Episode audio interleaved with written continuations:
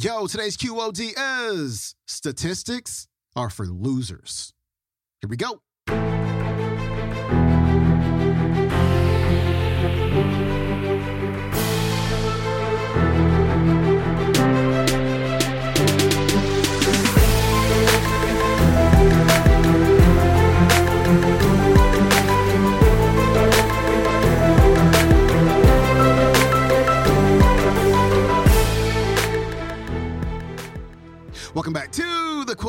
Show. I'm your host, Sean Croxton of SeanCroxton.com. We got Steve Harvey back on the show. This is one of my favorite Steve Harvey clips of all time. I think I posted this one maybe back in 2018 or so. And he's talking about statistics because we hear all the time, you know, 90% of businesses close down within five years and you know what's your percentage of this and that and the other and how whatever you want in your life to happen is simply not going to happen statistically. But as steve says here statistics are for losers. Successful people are the ones who choose to pursue the less likely of two probabilities. They say it doesn't matter. If there's a 10% chance that i'm going to make it i'm going to roll with that 10% I'm going to put my attention there. I'm going to commit to that. I'm going to be the one out of 10 people who do it because why not? Steve Harvey coming up. There are some old, what they call old wise sayings. And I want you to be, I want you to be very wary, be very watchful of old wise sayings. Because you got to think of who wrote the saying. Now, I'm going to give you three right quick. There's a thing that losers created. They're called statistics. And statistics are created to help justify somebody who failed. One out of every, six out of every. And then you get to looking around counting people. One, two, three, four. Oh, hell, that's me. Two out of every one, two, four of us in here is two, man. I must be. Don't listen to this. Every old wise saying ain't really wise. Stay away from statistics. They told me when I first got started in comedy, see, back then they said one in every 20,000 comedians make it to the Tonight Show. Sitting on the sofa with Johnny Carson was the measuring stick for all stand ups. If you could get to that couch with Johnny Carson, your career was made. One in every 20,000 comedians get on The Tonight Show. So everybody back on the road back in 85, 86, the whole goal was to try to get to get to the Tonight Show. Get to the Tonight Show. Everybody, everybody. I, I sent letters, I sent tape, everything. Nothing. No call. No calls. No call. Can I tell you something? I've never been on the Tonight Show. I ain't never been on it. I ain't never been asked. Saturday Night Live been on 40 years on NBC. I'm on NBC. They've never asked me to come to Saturday Night Live. Not one time. King of Comedy never got invited to Saturday Night. That Charles Barkley been on Saturday Night Live.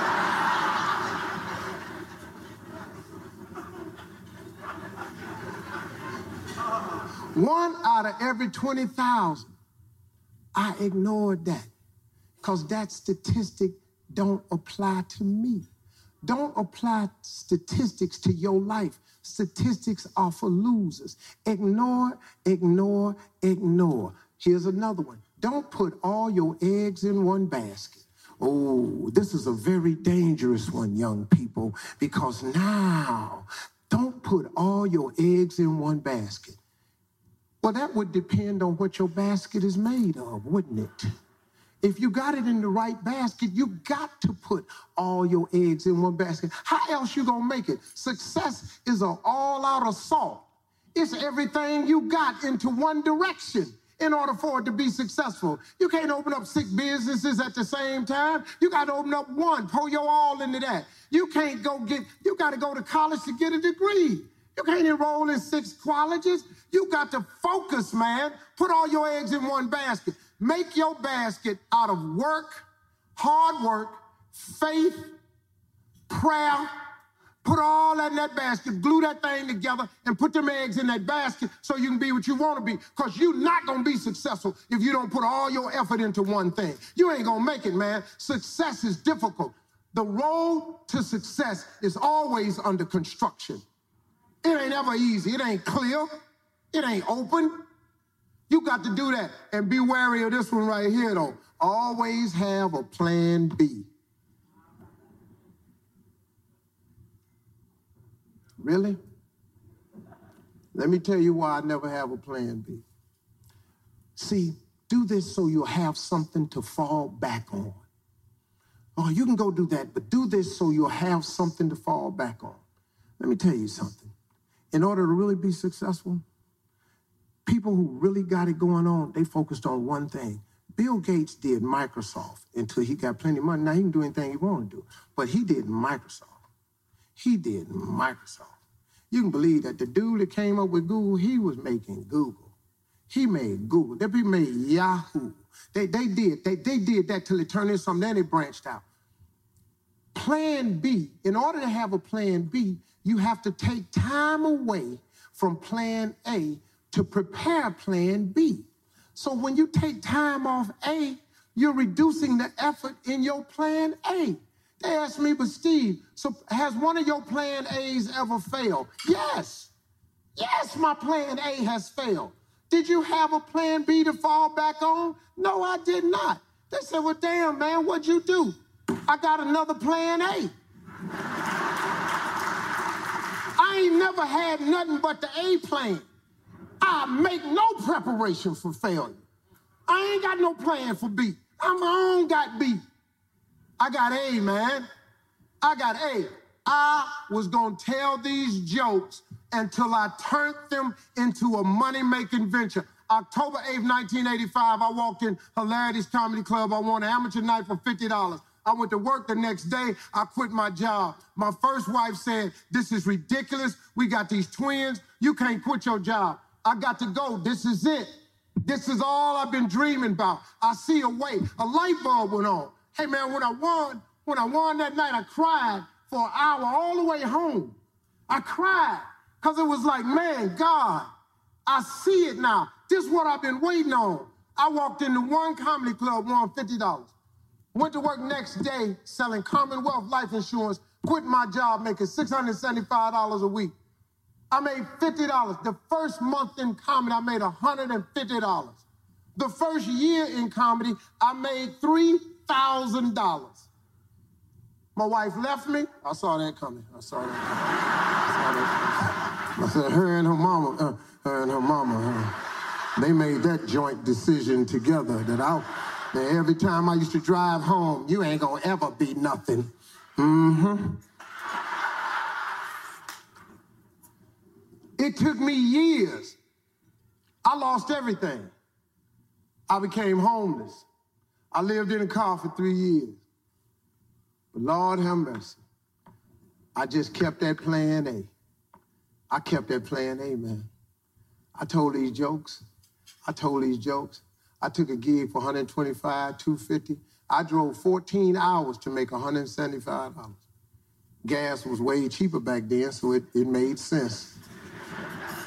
I go out there and do the gig, man, sent whatever money I could home, so now I'm homeless, I can't do nothing. Three years I lived in a car.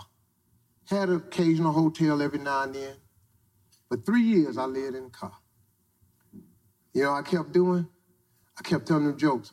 When my family members would catch me, Steve, come on home.